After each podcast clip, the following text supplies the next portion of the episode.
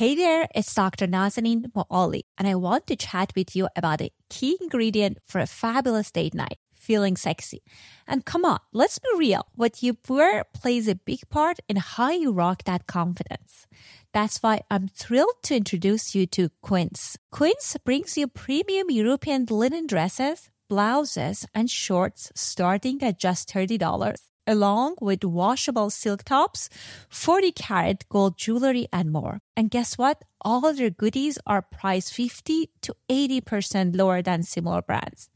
By teaming up directly with top factories, Quince skip the middleman and hands us the saving. Plus, they stick to factories with safe, ethical practices and top-notch fabrics and finishes. How awesome is that? Picking from Quince's website was tough because they have a ton of fabulous choices. I ended up going for their 100% washable silk sleep dress in champagne. And let me tell you, my husband was floored. He's convinced whoever rocks this is in for a blast. I'm going to record some content on that dress so you can see how fabulous is that dress. Elevate your date night style with Quince. Pop over to quince.com slash sexology for free shipping on your order and 365 day returns. That's quince.com slash sexology to get free shipping and 365 day returns. Quince.com slash sexology.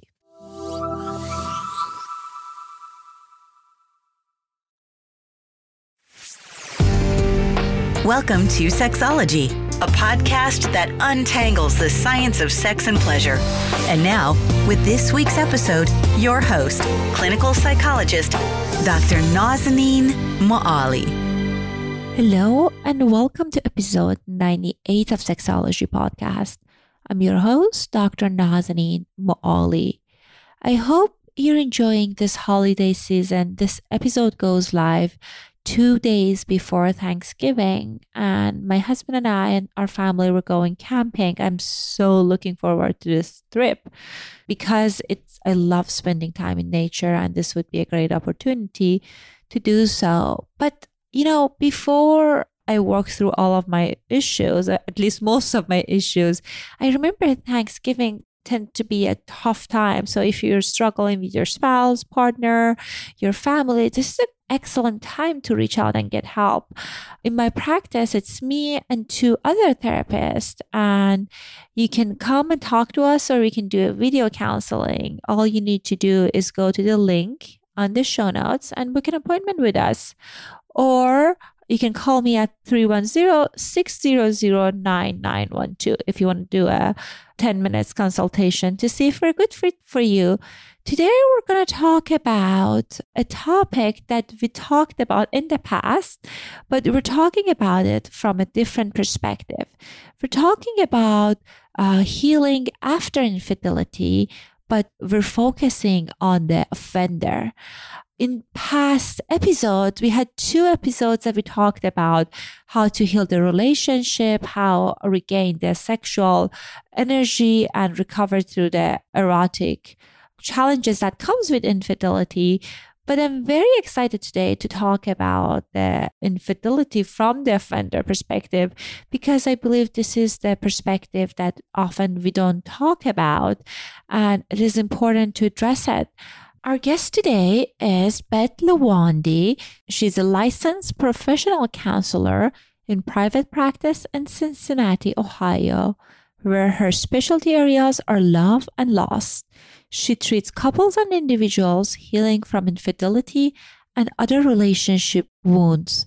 Her whole human theory and approach based on brain science and methods research also includes personality assessment to effectively confront variation in individual motivation, processing, communication, and inner world. Her book, After the Affair Healing for the Offender, uses this unique perspective to treat infidelity from the inside out with a focus on the offender's healing. While most texts unapologetically side with the betrayed partner or give minimal empathy or time to the offender, Ms. Lawande acknowledges and presents a roadmap for anyone who has ever strayed and is feeling the effects of their choices. Without further ado, here's my interview with Miss Beth Lawande. Hello and welcome to another episode of Sexology Podcast. I am so excited to have the author and therapist and my fellow podcaster, Beth Lawande, on, a show today. Beth, welcome to our show. Thank you for having me. I'm so glad to be here. I'm so excited that you are here. And funny thing that we just had this conversation, part of the interview, and my we had technical difficulties, so we're doing a little bit of a redo. Thank you so much, Beth, for your flexibility. So uh, we were just talking about how most of the books and the research that I specifically, like as a therapist, came across, the focus is on addressing the pain of a betrayed person.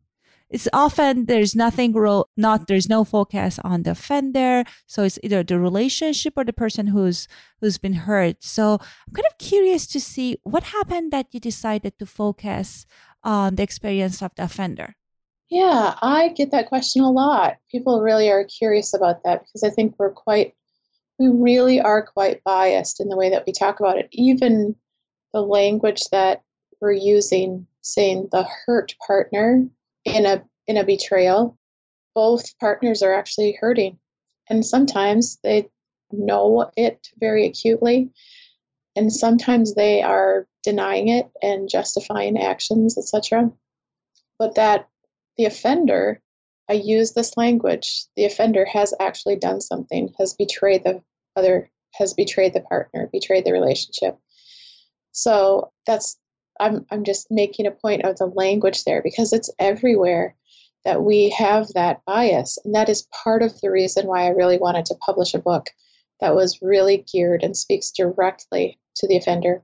And that really sprang out of dealing with couples and individuals and hearing them just hour after hour and session after session describing their pain and chaos, confusion, um, consternation, and really realizing this infidelity is as devastating for the offender as it is for the betrayed partner. Right, right. And I certainly see that when I work with couples when they, they experience betrayal, most of the time the offenders are very remorseful, they're very hurt. And that's a partner, that's part of the equation that I feel get kind of neglected. So I'm kind of curious to see what are some of the unhelpful patterns that offenders usually do that you find that it keeps them stuck? I think, you know, I mentioned a couple of them justification and denial. That can definitely happen. I call this acute phase the beginning of infidelity treatment. And that is actually, it's whenever an infidelity is discovered or um, someone might not have actually gotten caught or told their spouse about this, that acute phase for someone coming in for treatment can be a decision phase too. It can it's at, at any time where the infidelity starts to have consequences for who's ever coming in for help. Oftentimes, another one of the patterns that the offender can develop is this um, what I call crisis ambivalence, not really knowing what they want to do, not knowing if they want to get out of the affair, if they're willing to give up that relationship, if they want to get out of the committed relationship. And and this is a it's a really confusing time. We know this that ambivalence in itself is exceedingly painful. That uncertainty is really difficult to manage and a lot of our clients need help managing and regulating during the time when they're uncertain about what they want to do. They're also, I mean, they can they can be having essentially quite an identity crisis, realizing that they're doing this or that their behaviors have escalated to kind of unrecognizable. They may not really understand why they have done this, um, how this developed, how they got into this space, trying to make sense of it. And if if couples counseling is engaged during that time, a lot of couples counselors really actually will not treat people until the partner, the offender, has given up the affair partner. Um, I actually don't do that. I will see people while the affair is still ongoing. And I think it's really important resource for the couple themselves, actually. I mentioned a little bit about the questions that the offender has, and oftentimes the uh, the betrayed partner also has those same questions if they know about it. Essentially, they're what's wrong with you? Why did this happen? How did this happen? And then people can get really, really stuck on asking those what questions and why questions. And to the extent that there's really no forward movement, there's really no progress in the healing. Right. And I, I wanted to highlight the ambivalence piece that I can see. It's very challenging. And I have mixed feeling about it. Ambivalence of whether I wanna and I see it very frequent in my practice that whether I wanna work on my relationship, marriage, or I wanna kind of go, go back and create like new life with this affair partner and at times I feel again it's not black and white and it's not easy to know.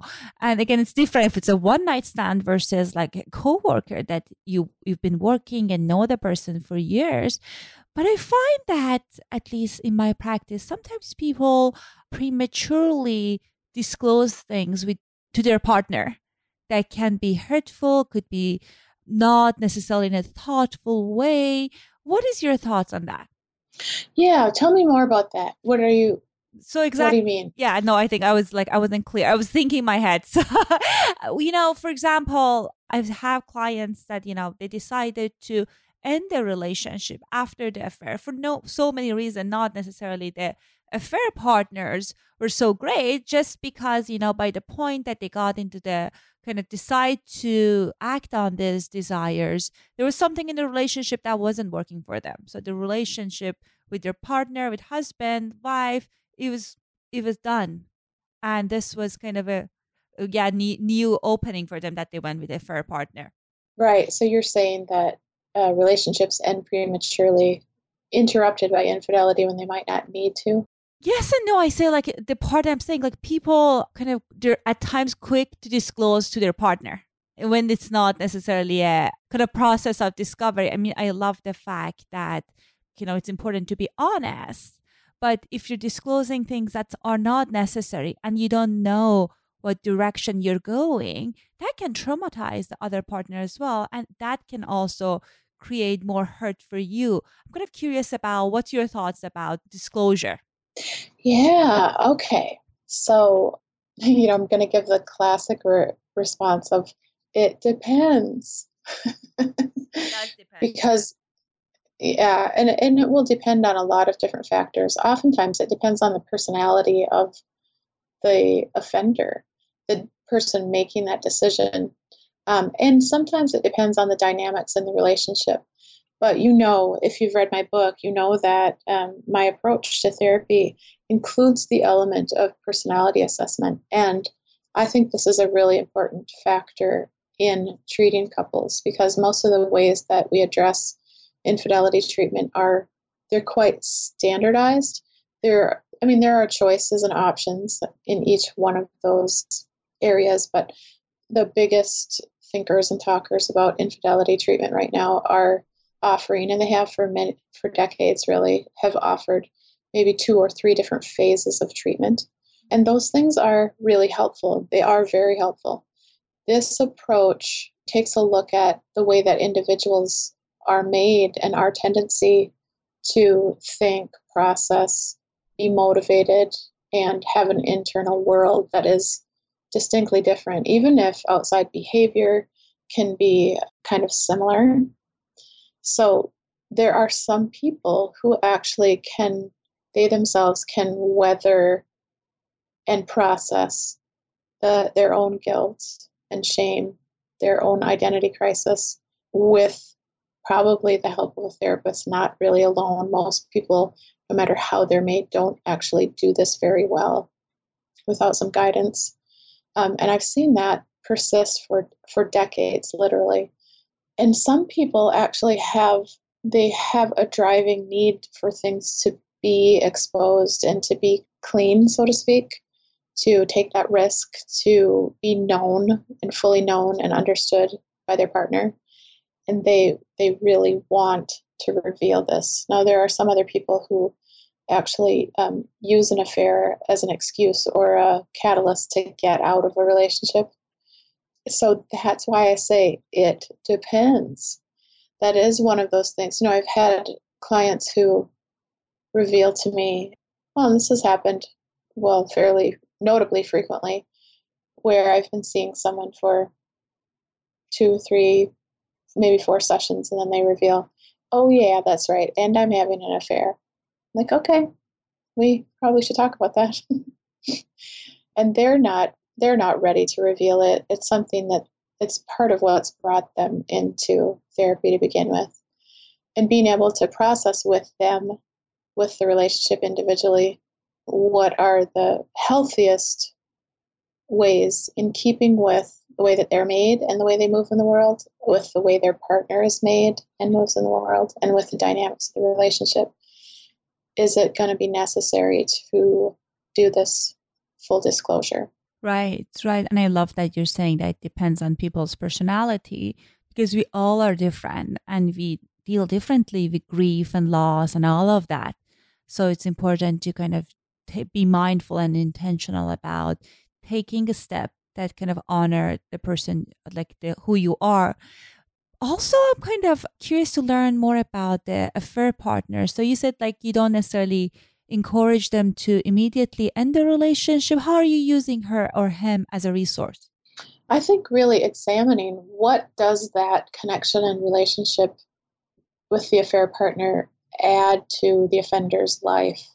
What's their experience? That can actually give us a lot of information about what has been lacking for them how they got into this situation, it can actually expose some things about the offender themselves as they're contemplating, considering answering the question like, really, what kind of a man do I want to be? Or what kind of a woman do I want to be? And is this situation really matching that? And then encouraging people to really live up to what their own value system really is. And that obviously relies on people being able to have a little self awareness or insight into those ideals at a time when they are probably a little bit drunk on hormones and brain chemicals and they're not necessarily in their right mind when they're engaging in an affair. So dealing with them during that time, it is it is challenging, but I think it's really, really worth it. It's very necessary to to give them something meaningful instead of saying, I can't work with you until you make up your mind about this. That crisis ambivalence is one of the hardest, hardest things for people to process. And to tell them to go away and figure it out on their own and then come back to you, I think is really pretty cruel. cruel might even be unethical. that is true because I feel like there's just one of the toughest part of the kind of process with kind of sitting with that discomfort and this, as you said, identity crisis.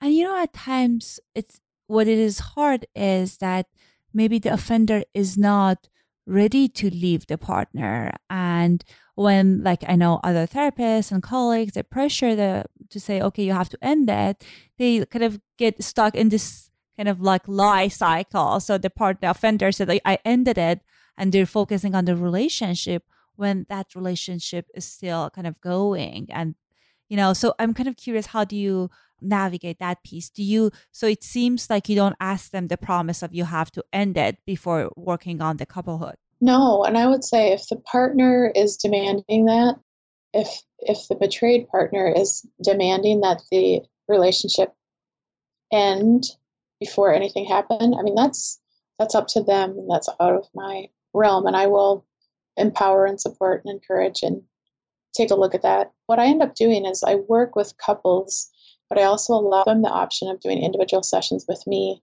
And um, I know that some people do this differently, but I protect confidence in those individual sessions because no matter what is happening with the state of that affair, the person who's engaged in it needs a place that they actually can trust to tell their whole truth. Um, and I want to be that person. I want to be that place for them. I want I want someone who's highly skilled and knowledgeable to hold that information with them. I think that uh, place of honesty is a key to the offender's healing. And ultimately, the offender's healing is the key to any possibility of having relationship between those two people. And it's the key to them being able individually, even if their spouse decides that they will not stay in relationship with them, which is also a possibility. Spouses have their own pile of ambivalence also. Even when their first response is to claim that they desperately want to stay in this relationship and in this marriage, the truth is they really want to, they don't want to go back to the relationship that allowed or perhaps help foster or even in the reality of the relationship where an affair happened. They don't want that.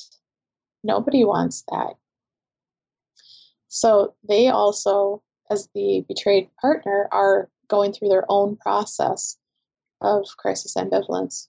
So if they come to the conclusion that they're not staying in the marriage, then this process of healing for the offender can be at least a lasting healing and a processing so that they're not left with just their own patterns of behavior for decades and decades and decades. That's a, that's the goal, getting healthy people. If we're going to if we're actually going to help save relationships that have weathered, suffered infidelity in a way that's healthy and helpful, that makes it possible for them to enjoy long term, lasting, connected, nourishing, and safe relationship, then it means that they actually have to experience very deep healing themselves. Right. No, I think that is true. And also, I think the other piece of it is that not every single couple is meant to stay together. I remember when I was in graduate school, I went to this keynote speaker in evolution of psychology. It's like maybe, I don't know, 10, 20 years ago, 15 years ago. And the person was saying that, you know, my goal is to save every single marriage and, you know, now I'm being in this practice of psychology and doing all this work, I realize that that might not be ideal for everyone. Some people are great people and they're just not meant to be either the course of the relationship is done or they're not not compatible and they might be happy outside the relationship but it's also important to address the hurt so and kind of process these difficult emotions Right, absolutely. No matter if they stay together or do not stay together, that healing for each one of them, it's it's very, very helpful for the offender to have that processed and to understand it and to be responsible for their own actions. And the same thing for the betrayed partner to understand it, to have some healing, and to be responsible for their own behavior too. And that does not mean that I I do not believe that every infidelity happens on a 50-50 or by any means not not even close. Um, some infidelities are relational. The relationship itself sort of sets the stage for that to happen. Some infidelities are just impulsive. They're passionate acting out. Some infidelities are structured and long term, you know, you're referring to if it's a workmate who you know really well and you have long term connection with, and that goes on and on and on. That's that's very different from a one night stand. But no matter how that infidelity occurred, what the nature of it is, there is some responsibility to take a look at when processing the committed relationship Right. And I think the other piece that gets missing in the work of kind of recovery from infidelity is the sexual piece. So a part of my practice is sex therapy, as, as you know, and sometimes couples come in and I ask them, okay, what happened that like they say, you know, we haven't had sex for decades. And when I do the kind of interview and I ask them what start, it seems like so there was this infidelity and they feel they worked through it, but the erotic piece never gets kind of addressed. And they sure. just kind of like uh, stop having being intimate and that that part of a relationship dies. So i'm kind of curious what is what is the pattern that you notice? Do you think is it possible to kind of restore the sexual energy after the betrayal? Well first of all can i say that if they actually are not having sex they have not processed the infidelity? Mm-hmm. i mean that, i would beg to differ especially if it's years decades later what they have what they have done is allowed that to scab over but they probably have not actually done their healing and their processing. I know i know that you deal with this area of sexuality more much more directly than i do in my specialty area but i deal with it with couples all the time. Yeah i this that part if i were hearing that from a couple i would go back and rework the stages of healing for them and the the treatment of the infidelity itself. What normally happens what i see with clients is they may oh well this this is kind of fun as i have had probably five couples within 18 months let's say who actually have gotten pregnant during crisis ambivalence. I never had that experience. That is interesting. I'm starting to form a little theory around it. And this is very true. Having treated lots of people dealing with infidelity, there is a sexual response, there's a biological response to this, which can be very confusing for couples where it's kind of like, come here, get away. I love you. I want you go away, I hate you, I don't want to even look at you. And part of it is the biological imperative to reinforce that physical bond between the two people. And this can be, it can feel really confusing and very off putting, but you have a paired partner who are committed to one another. They may have a long history sexually. There might be lots of different contributing factors to their personal sexual history and then the affair enters. Sometimes the discovery follows or it doesn't. And and it, the affair can change the nature of the sexual connection with the committed couple. Um, maybe that's sort of obvious or it goes without saying. What i think might be a little bit shocking is that sometimes it actually changes that committed couple's sex life for the better makes it more passionate or intense or whatever. And that can that can be really off putting to some people because they do not understand it. So I would say working through that erotic healing is really predicated on processing the other stuff first and allowing and normalizing whatever kind of sexual experience they're having, whether it's distancing or whether it's more intense, whether it's more frequent, whether it's like the biological stamping over and over and over again, which, hmm, interestingly enough, has resulted in several pregnancies. yeah, I noticed that that people want to when in the mode of crisis, some people want to reconnect sexually and that's part of their kind of repairing detachment. So I never had uh, couples getting pregnant, which is very interesting, but I've noticed that people kind of getting confused. What's going on with me? I, I desire him more or desire her more. That now I have that this information. Right. Yeah. And the other thing that's interesting that I think has issue is kind of like the loss of sexual confidence. So the partner saying that, like we all make these stories that, you know, the partner went outside the relationship because I wasn't enough sexually or, you know, the person was like more skilled in this. So I think I have this kind of a ambivalence myself about how much disclosure is helpful when it comes to the realm of erotic recovery for the offender and for the hurt partners because sometimes knowing too much can be hurtful but the other piece of it it's it's hard if you don't know so then you make these stories in your mind about how how was the sex like. Right yeah. That's the time when i guide the betrayed partner to really consider you know the questions. Is the answer to that going to be helpful? Where where does the question itself come from will it move the relationship forward um, will it increase your personal pain those are questions to to ask because there are sometimes where it's smart to put parameters around the nature of those questions. On the other hand, if they have a burning question they really want to know, um, was your sex with her better than our sex? Sometimes that is a legitimate question.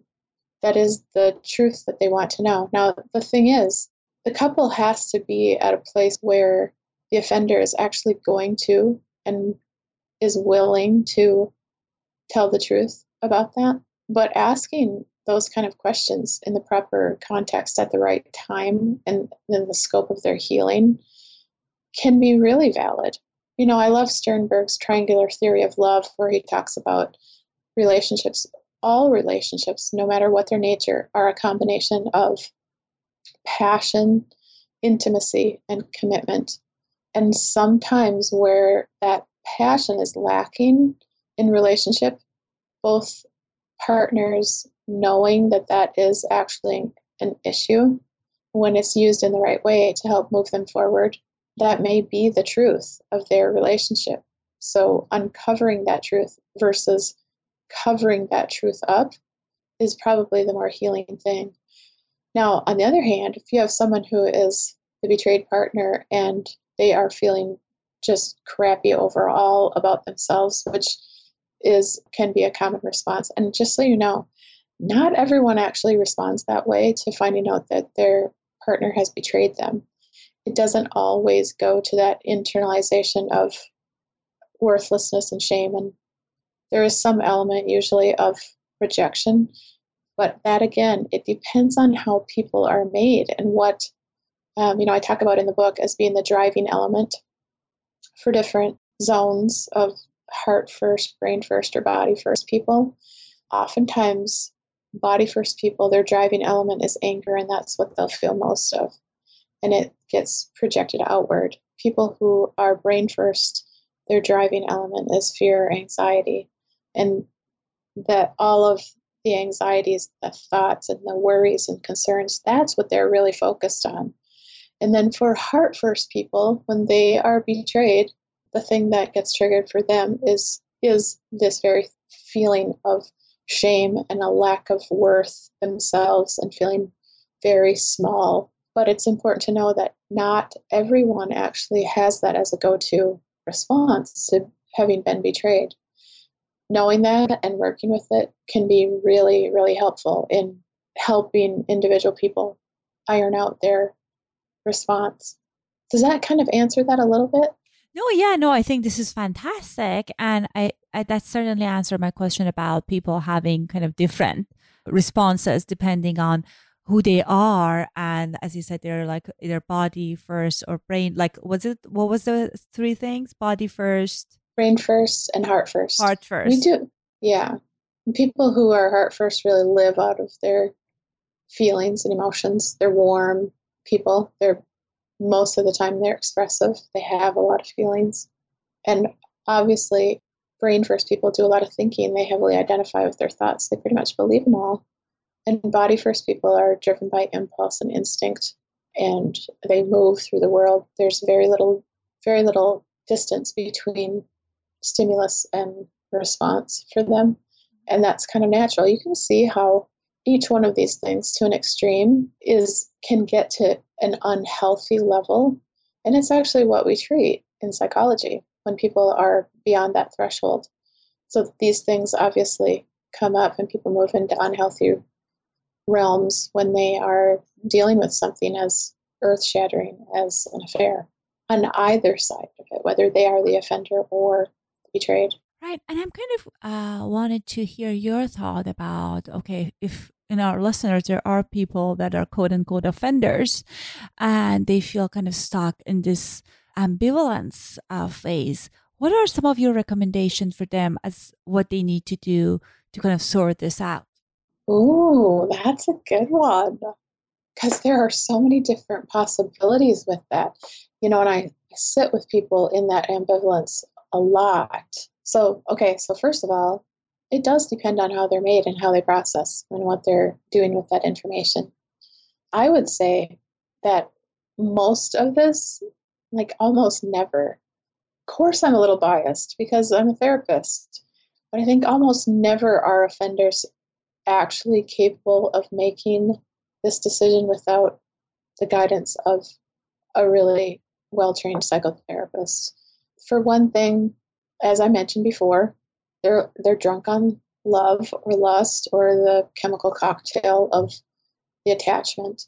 Even if what they really appreciate about the affair partner um, has to do with emotional connection.